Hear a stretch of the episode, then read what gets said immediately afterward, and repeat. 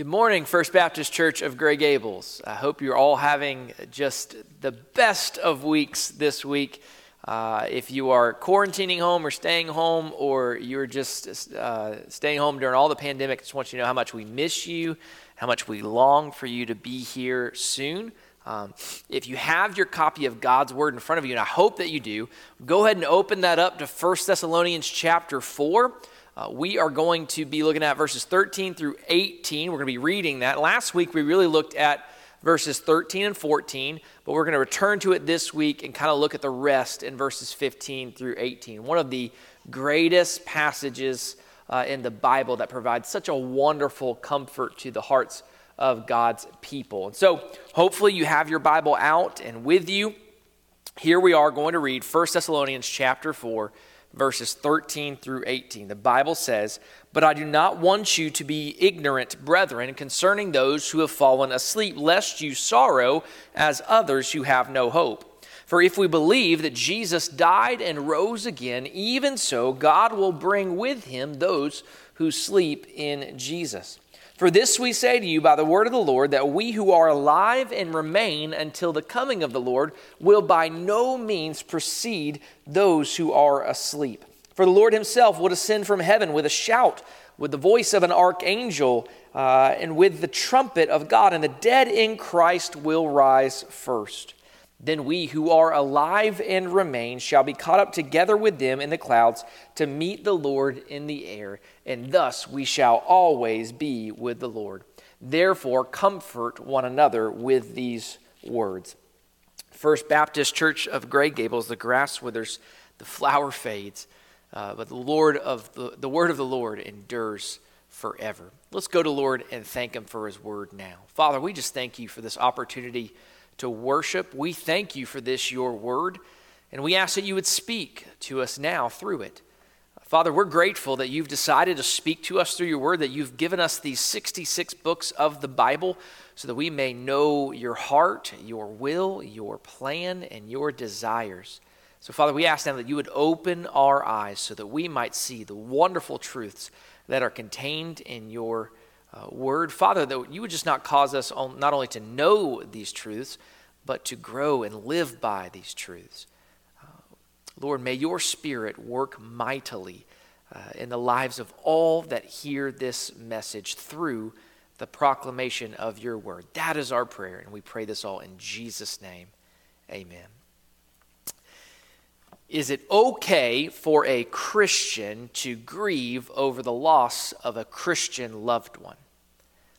If you're interested in the answer to that question, hopefully you paid attention last week, and I beg you to pay attention this week because Paul is writing about those who are asleep. Uh, last Lord's Day, we identified who he's referring to in those who are asleep. He's referring to Christians who have experienced physical death before the return of the Lord Jesus. Uh, they're not sleeping spiritually, uh, he's referring to them sleeping physically. So he's referring to those who have had faith in the Lord Jesus Christ. They placed their faith in him, and then they have experienced physical death before his return. The Bible refers to these people as those who are asleep. Uh, what's asleep, again, is their body. Their soul and their spirit, the material part, has gone to be in the presence of the Lord. And so when Paul wrote this letter to the Thessalonians after he departed from them, it had only really been about a year since he left them. And there were some members of the Thessalonian church who had passed away. And that shook up these young new believers. They knew that these Christians would have their bodies raised from the dead, but somehow they thought that the Christians who passed away before the Lord's return were going to miss out on Jesus coming back again for his church. The Thessalonians knew that Jesus Christ was coming soon. According to chapter 1, verse 10 of 1 Thessalonians, they were looking for their Savior to come from heaven to rescue them from the wrath to come. They knew that if they were alive when the Lord Jesus returns, uh, that they would be participants in that great event. But what they didn't know well, what was going to happen to those who had already died before the Lord Jesus returned? Would they miss out? And the end result of that lack of knowledge is that they were experiencing hopeless sorrow. They were grieving hopelessly. And so here we are. Uh, they're, they're grieving hopelessly over those who have died before the Lord returns. They're, they're struggling. And, and so Paul writes this passage to relieve them of that hopeless sorrow that was characterizing them. And so he writes these words and, and praise God that he does again because these words throughout the ages have provided Christians with tremendous comfort. Uh, they have been so wonderful, especially to comfort those who've experienced the loss of a loved one. So last week we looked and saw about how the future of these dead Christians can be known. Uh, the future about their, uh, the, the truth about their future can be known, that it is practical, it is glorious. But what I want us to see this morning, what we're going to spend the majority of our time on this morning, is that the future of those who have died in Christ uh, has actually been planned. The future of those who have died in Christ has been planned. And Paul reveals this marvelous plan in verses 15 through 17 of our text. I want you to notice, first of all, the source of the plan. Who is responsible for this plan? Here we have the source of the plan. Look at verse 15 with me. Paul says, For this we say to you by the word of the Lord. See, he's affirming something that he had already told them that these Christians were going to be brought through Christ back to heaven. And the way he's affirming that is by saying, Listen, what I'm revealing to you, it doesn't come from me. See, the source of the plan is none other than the Lord Jesus himself. Paul was saying, Listen, I'm just not making this stuff up to make you feel better. This is not just something you'd read in a comic book somewhere. This is true information, and the source is none other than the Lord Jesus Christ. Um, and so uh, Paul says, I'm saying this to you, this we say to you by the word of the Lord. Now, that phrase, word of the Lord, many people believe that what Paul's referring to is something that Jesus had previously said uh, during the Gospels or in the Gospels at some point. But I don't believe that's what Paul's referring to here. I think what Paul's referring to here is a prophetic word from God given to one of his apostles. So, when you look at the early church, the foundation of the church are apostles and prophets. They received revelation from God that was given to the church. And so, Paul is saying this information comes from the Lord through one of his prophets. And now it's coming to you, Thessalonians, and today it comes to us through the Word. That's the source. The source is not human, the source is divine. And let me just throw this in there. Uh, there are a lot of people who claim to have or are giving prophetic words today. If you're looking for a prophetic word today, let me just encourage you. What I want you to do is, I want you to come to my office and I can give you a word directly from the Lord. Of course, what I mean by that is you can come to my office and I will open the Bible to you and read it to you. Uh, there really are no New Testament prophets in the sense of Paul today. New Testament apostles in the sense of Paul today, no way.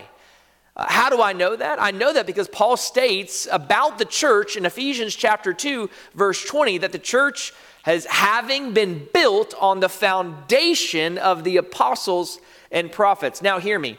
I don't know much about construction. I don't know much about architecture. In fact, there's there's a lot of things that I don't know much about, but I, I do know that you don't build the foundation on the 21st floor. You build the foundation on the first floor, and then you build atop of that foundation. And so let me just encourage you if you ever go to church so and so, or you're listening on the radio and you hear a prophetic word from the Lord from apostle so and so or prophet so and so, just know they're not using that term scripturally. In fact, you want a prophetic word? You want a word from the Lord? Here's what you do open your Bible and read it. That's the prophetic word of the Lord that you need. There, I just threw that in for free. Uh, that won't cost you uh, any extra.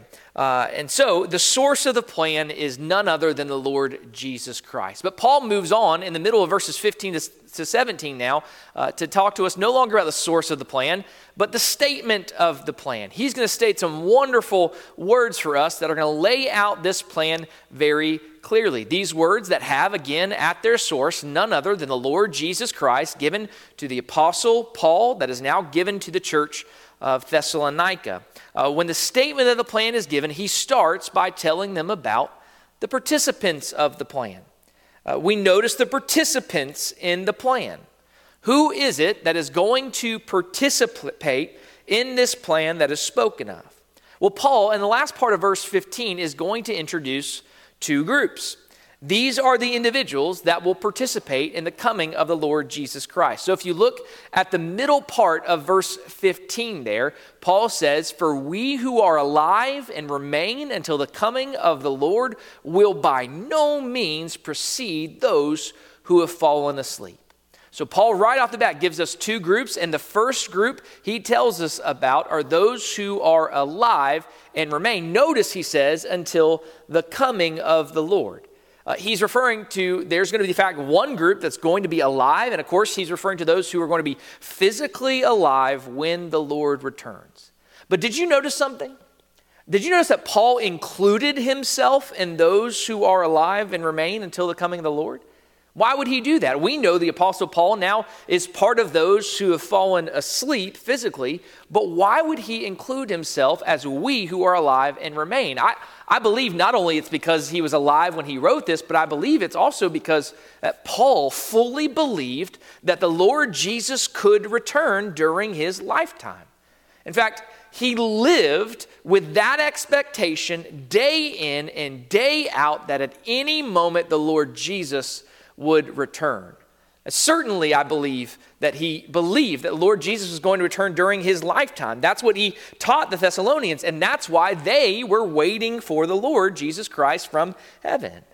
Paul believed that Jesus Christ would come at any moment, even though Jesus did not come during Paul's lifetime, even though uh, in several instances the reality of physical death seemed more like a possibility, that was his expectation. So Paul introduces the first group as those who are alive when Jesus comes. But then he mentions a second group in the same portion of Scripture those who have fallen asleep. Those are the same individuals we read about in verse 13, those Christians who have experienced physical death. Those are the participants in the plan. So, two groups those who are alive and remain until the coming of the Lord, and those who have fallen asleep. But Paul moves from the participants in the plan to the particulars in the plan. He moves from the participants to the particulars. He wants us to see this wonderful plan that God has come up with for those who are asleep in Jesus Christ. Uh, notice what Paul stresses in the last part of verse 15. That is, uh, when it comes to those who are alive when Christ comes and those who are dead when Christ comes, Paul says those who are alive uh, will not precede those who are dead. Now, that might not strike you as important, it might not hit you in any way, shape, or form, but remember the concern of the Thessalonians. They were thinking that the dead Christians would not be able to participate in the coming of Christ. So, Paul is cleaning that up, wiping away that faulty thinking. He's saying, Thessalonians, certainly dead Christians will participate. He said, even in the last part of verse 15, that, that those who have died in Christ will have priority over the Christians who are alive when Jesus comes. That is how much of a role they will have when Jesus comes again. Paul says strongly that we who are alive and remain until the coming of the Lord will by no means, in any way, shape, form, or fashion, precede those who are asleep when Jesus comes again, it is the ones who have died in Christ who will have the priority. And that is particularly seen when we examine the particulars of the plan. Uh, because that next verse, verse 16, re- starts with the word for, but really could be translated the word because. So, how do we know that those who have died in Christ will have priority over those who are alive and remain? Well, look at what it says in verse 16 because or for the Lord Himself will descend. That's how we know. The first particular of the plan is that the Lord will descend from heaven. The Lord will descend from heaven. The head of the church, the one who died on Calvary's cross and paid the penalty for our sins that we might have eternal life. The Lamb of God will descend. And he's not going to send some, some angel or he's not going to send some ambassador, but the Lord himself will leave heaven, will come down. And that just lets us know how much the Lord loves his church. Uh, he not only bought the church with his blood, but he loves the church. He nourishes the church. He cares for the church, the people of God. And he loves us so much that he is going to come back himself to gather his children and bring them home. He is descending from heaven, and he will be accompanied by a shout, by the voice of an archangel, and by the trumpet of God. Let's take each of those really quickly in turn. See, the idea behind this word shout is not that Jesus is going to come back hollering. That's not what we mean when we talk about that. Uh, this is a term that speaks of a military idea of one who is giving a command to those in subjection to that individual. It's an order, it's a command. And so the Lord Jesus will descend, and accompanying him on that descent will be a shout. Now, I don't know exactly what it is he is going to say, but I'd like to use my imagination if I could. So don't take this to the bank, but I'd like to imagine what is going to happen is going to be something similar to what happened to Lazarus, what he said to Lazarus in John chapter 11. You remember that story of Lazarus being raised from the dead? We looked at it a little bit last week. Uh, but Lazarus has died. His body's been in the tomb for four days. It's starting to stink and rot. What happened in John 11 43? The Bible says, Now when he had said these things, he cried with a loud voice, Lazarus, come forth. And, and, you've heard it said, he didn't just say, Come forth, because as you know, then everybody would have come out of the grave. But no, he said, Lazarus, a particular individual, come forth, and Lazarus came forth. My imagination, and again, it's just my imagination, leads me to think that somehow the Lord, when he descends from heaven, he will descend with a shout, and basically the content of his shout will be, Get up. uh, the dead in Christ, get up, rise up. He might call them by name, he might call them as a group, but the shout is going to be an order, a command. The Lord coming down from heaven will be accompanied by a shout. He's also going to be accompanied, as we saw, by the voice of an archangel. Now, again, Paul doesn't give us a lot of detail. Uh, the archangel is, is simply the first or chief angel. The only time we see the archangel mentioned by name in all of the Bible is in Jude verse 9, and it's the name of Michael. But it doesn't mean that he has been or is the only one, because in Daniel chapter 10, verse 13, Michael is referred to as one of the chief princes. Uh, regardless, the Lord Jesus, when he returns, will be accompanied by the voice of the archangel. And then the third thing we see that he'll be accompanied by is the trumpet of God. In the Old Testament, the trumpet was often a symbol that signified the presence of the Lord. So the trumpet of God can be known as God's trumpet. Uh, I believe that that's the source. God is the source. And I also believe that this is more a symbol or an announcement of the Lord's coming. It's similar to the way Paul used it in 1 Corinthians 15 when he said, The trumpet will sound and the dead in Christ will rise. I believe that's a, uh, the same idea. So there's going to be the sound of a trumpet, and it is going to have an impact on the dead in Christ. Uh, Christ the Lord will descend from heaven. And so that's the first particular of the plan. The Lord will descend. Uh, what's the second particular of the plan? Well, that is that the dead in Christ will rise. There is going to be a resurrection of dead Christians. The dead in Christ will rise. That's what Paul clearly says in the last part of verse 16. Look at the last part of verse 16 with me. The dead in Christ shall rise first. Now, instead of referring to them as those who are asleep or those who have fallen asleep, now they are referred to as the dead in Christ. These are Christians who have physically died in union with the Lord Jesus Christ. Paul is saying that when the Lord descends from heaven with a shout, with a voice of the archangel, with the trumpet of God, then the dead in Christ will rise.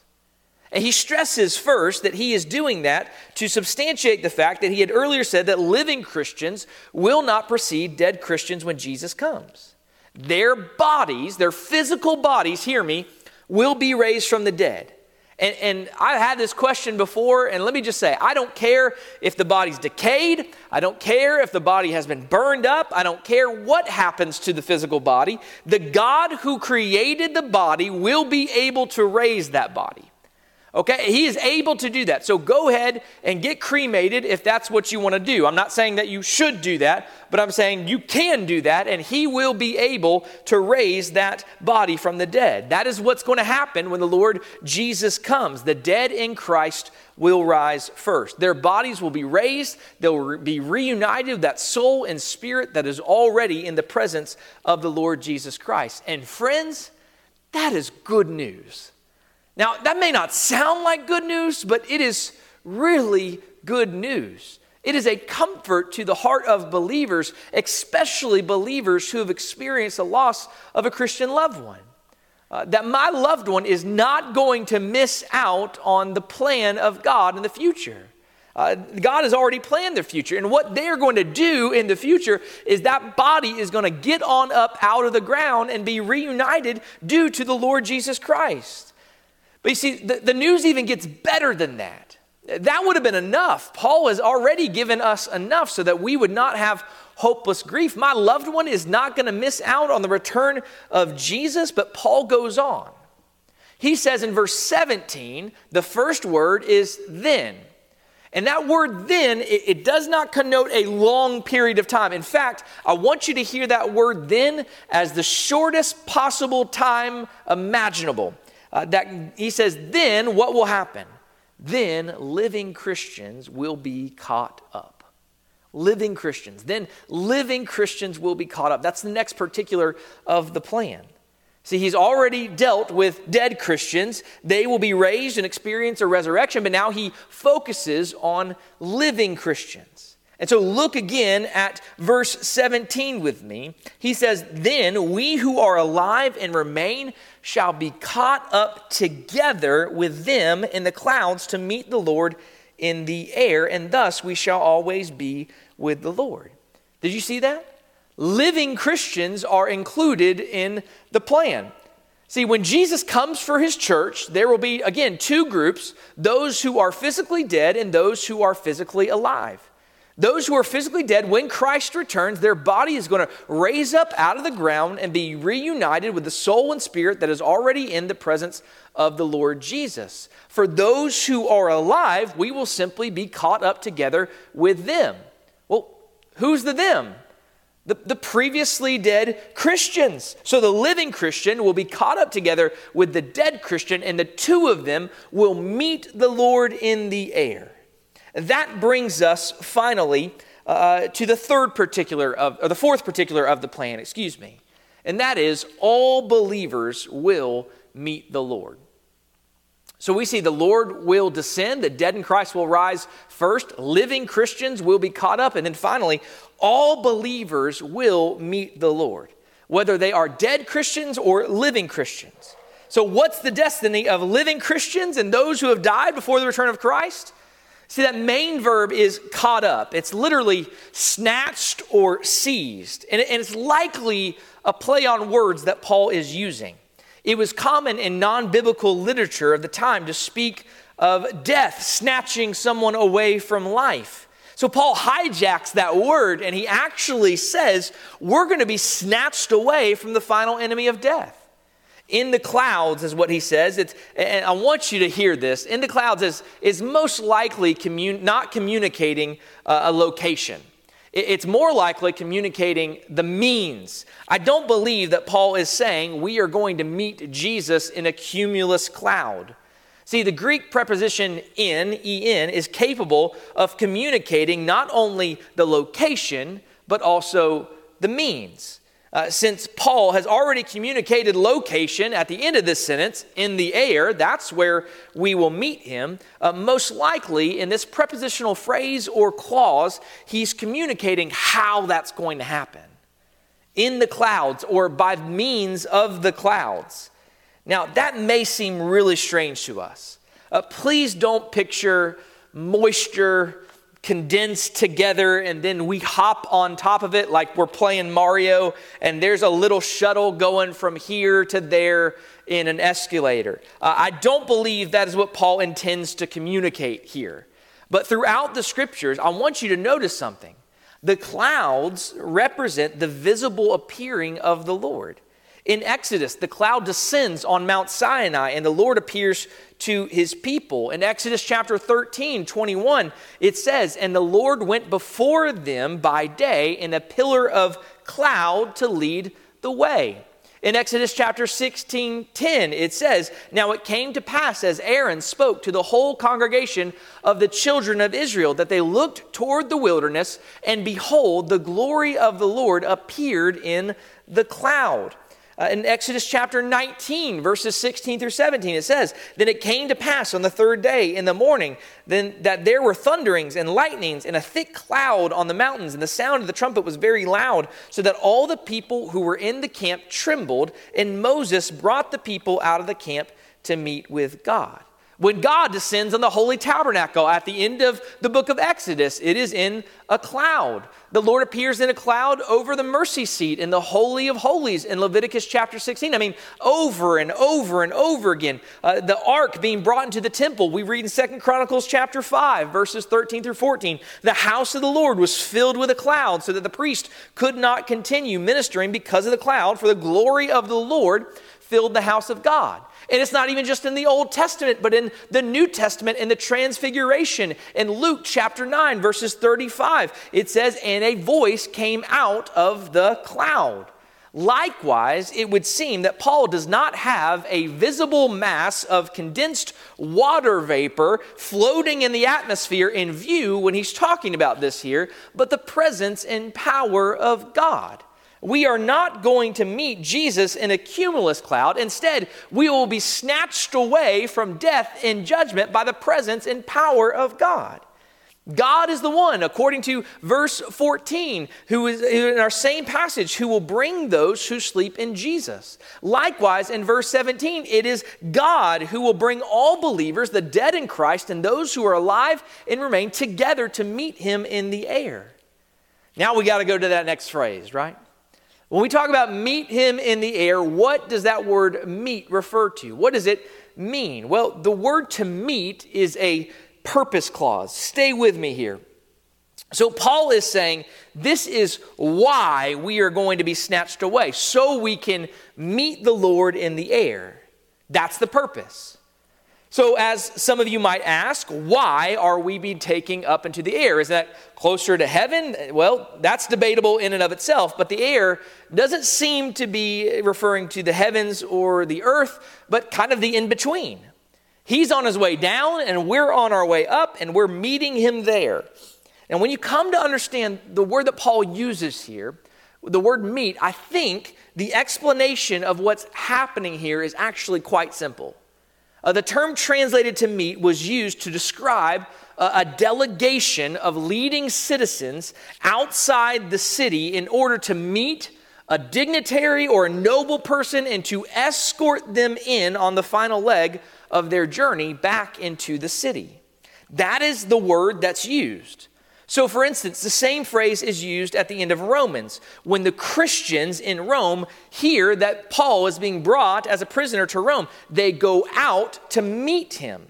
They go as far as three taverns. I don't know how far that is. Sounds like quite a ways out, I suppose. They go out, meet him there, and then they bring him back into Rome.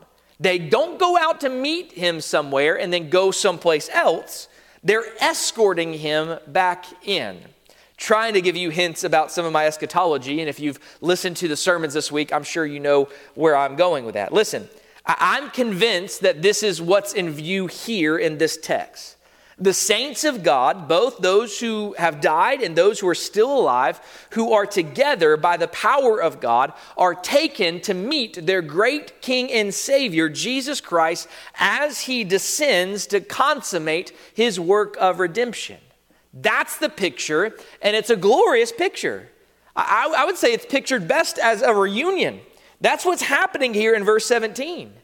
Uh, but more importantly, all Christians who make up the church are being joined and reunited to the head of the church, the Lord Jesus Christ. And that is not going to be like any kind of reunion that can take place on earth. That's going to compare to that great reunion. No. Now, of course, there are certain details that I have not covered that you may have wondered that I'm why I'm not covering. Uh, Christians who are living, of course, their bodies have to be changed because our bodies aren't suited for heaven. Paul deals with that in 1 Corinthians 15, 51 through 53. We've got a sermon on that. I believe Brother Brock preached that sermon uh, on, uh, in our study in Resurrected Hope. Uh, but those are the particulars of the plan. And that's what we want to cover here that the Lord will descend, the dead in Christ will rise first, the church will be reunited with the Lord Jesus Christ. Uh, the living Christians will be caught up, and all believers will meet the Lord in the air. Okay, there's one more area of the plan we've got to cover, and that is the summation of the plan. I want you to see the summation of the plan because at the end of verse 17, Paul gives us just some absolutely wonderful words. And thus we shall always be with the Lord. Did you hear that? We shall always be with the Lord. Now, friends, let me tell you something. If that phrase doesn't mean anything to you, then I don't think the Lord means anything to you. Uh, something's wrong there if that doesn't mean something to you. Paul is saying, listen, Thessalonians, when the Lord returns on that great event, we will always be in his presence spatially, meaning I am going to be in the very presence of the Lord there will be a face to face relationship between me and my Lord. And so when Paul says we will always be with the Lord, what he means there is that there will never be a time from the moment of his return where we as believers will be separated from him spatially. What an amazing grace that God would save me, a wretched sinner, and make me part of his family and allow me to spend eternity in his presence. And, and friends, if, if, this is, if this is our future as Christians, that we are going to spend eternity with the Lord, then, then wouldn't it make sense that we would have a passion or desire to spend time with Him now? See, I, I believe that, that you can't get excited about spending eternity with the Lord Jesus. And the reason some of us might not be able to get excited about spending time with the Lord Jesus forever in eternity is because we, we are not excited about spending time with Him now. Christians, we will always be with the Lord.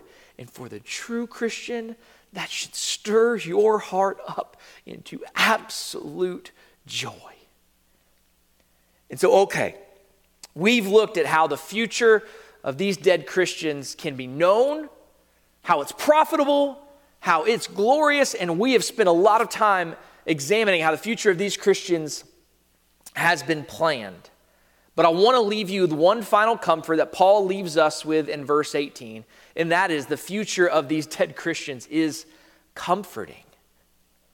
It's comforting. Look what he says in verse 18. Therefore, comfort one another with these words. Comfort one another, console one another, minister to one another. With what? With a glass of wine? With some Valium? With some pop psychology? With what? With these words. With the word of God. Friends, you do not have to grieve as those who have no hope. Paul says, Take the truths that I have taught you here and take these truths and comfort one another with them. Go back and forth, encouraging one another with these marvelous words. And so I'll ask you the question that I asked at the beginning Is it okay for a Christian to grieve the loss of a Christian loved one? And hear me. When it comes to the death of a Christian, believers are not permitted to grieve as unbelievers. There will be grief. We will grieve, but we will not have a hopeless grief. I mean, how can we hopelessly grieve in the fact, knowing the fact that God will bring with Christ those individuals back to heaven? How can we hopelessly grieve knowing that the dead in Christ will have priority at the return of the Lord Jesus Christ? How can we grieve when we know the Lord Jesus is going to return and the dead in Christ will rise first?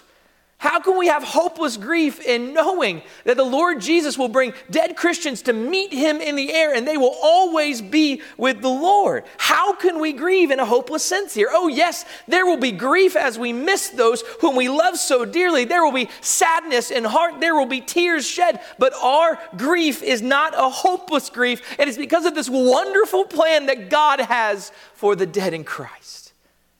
Let me encourage you, Christians. Let me encourage you here. Learn this text, study this text, meditate on this text of Scripture.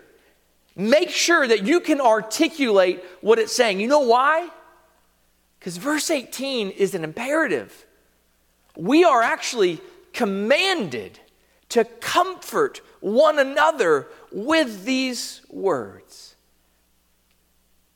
How marvelous and wonderful and merciful is our God in providing us such a tremendous comfort in our hour of grief. Praise Him, celebrate Him, give thanks to Him, for He is certainly good and He is coming back for His people. Let's go to the Lord in prayer together. Father, Lord, we thank you for this portion of Scripture it is indeed comforting. Thank you that it makes possible that when we lose a loved one to death who's a Christian, that we don't have to be participants in hopeless grief. We can rejoice and be thankful knowing that you have a plan for them, that they would participate in the coming of the Lord Jesus Christ, and that it will result in all of us being with Jesus forevermore. Not just like you're here with us now spiritually, but spatially, we will be in your presence. What a marvelous, wonderful, magnificent truth it is to know that we, as finite human beings, will spend eternity with our Creator. That wherever He goes, we'll go. Thank you for such comforting words and truths such as these. Minister, Father, to those right now whose hearts are heavy as they're thinking about a Christian loved one who has passed. Lord, we know that the thought of a loved one who is a Christian can bring sorrow to our hearts and souls, but we're grateful that we are not hopelessly grieving. We just miss them, Lord. There's such a wonderful part of our life gone, and, and we miss that. Lord, we thank you, though for the gospel that you've, you've saved them, that they are in your presence and they have a wonderful future ahead of them. Lord, help us to comfort one another with these marvelous words. Equip us to be able to do that. We pray all this in the name of Jesus Christ. Amen. Amen.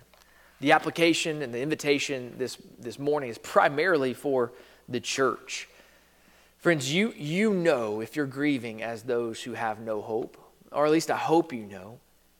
I just, I, if this doesn't bring comfort to your heart, that may be, um, it may be because you're hopelessly grieving. It may be evidence that you're hopelessly grieving. And if that's the case, man, it's, it's such a difficult topic to talk about. But, church family, um, this should characterize us as Christians that, yeah, we grieve. There's, there's sorrow. Absolutely, there's sorrow. But make sure it's not hopeless make sure that you are provided with this comfort. And maybe you are listening to this and you're thinking, I've got zero comfort when it comes to the death of anyone or anything because I don't know where I belong with the Lord Jesus Christ. And friends, if that's you, know that 2,000 years ago, um, though you have sinned against him and broken his law, and he is holy God, sent his son, the Lord Jesus Christ, to die on, a, on an old, rugged cross for the sins of his people. Um, where you deserve death and punishment and hell and wrath, God gave that punishment to Jesus on behalf of his children. If you would but repent of your sins, turn away from your sins, confess that you are not God, but Jesus is Lord, and turn by faith to believe in the finished work of the Lord Jesus Christ on your behalf, that you can be saved. If we can help you in any way, uh, whether it's sharing the gospel with you or just having a further conversation about what grief looks like, we, we want to walk through this together with you. And we don't say these things to shame anyone who's struggling with grief. It's such a sensitive topic, we know. We say these things because we love you and we want you to be comforted by these words. We are commanded to comfort you in this way, and that is what our desire is. Church family, we love you. Uh, we're here for you. We look forward to seeing you uh, and hope to hear from you soon. Um, God bless you. Have a wonderful, wonderful Lord's Day.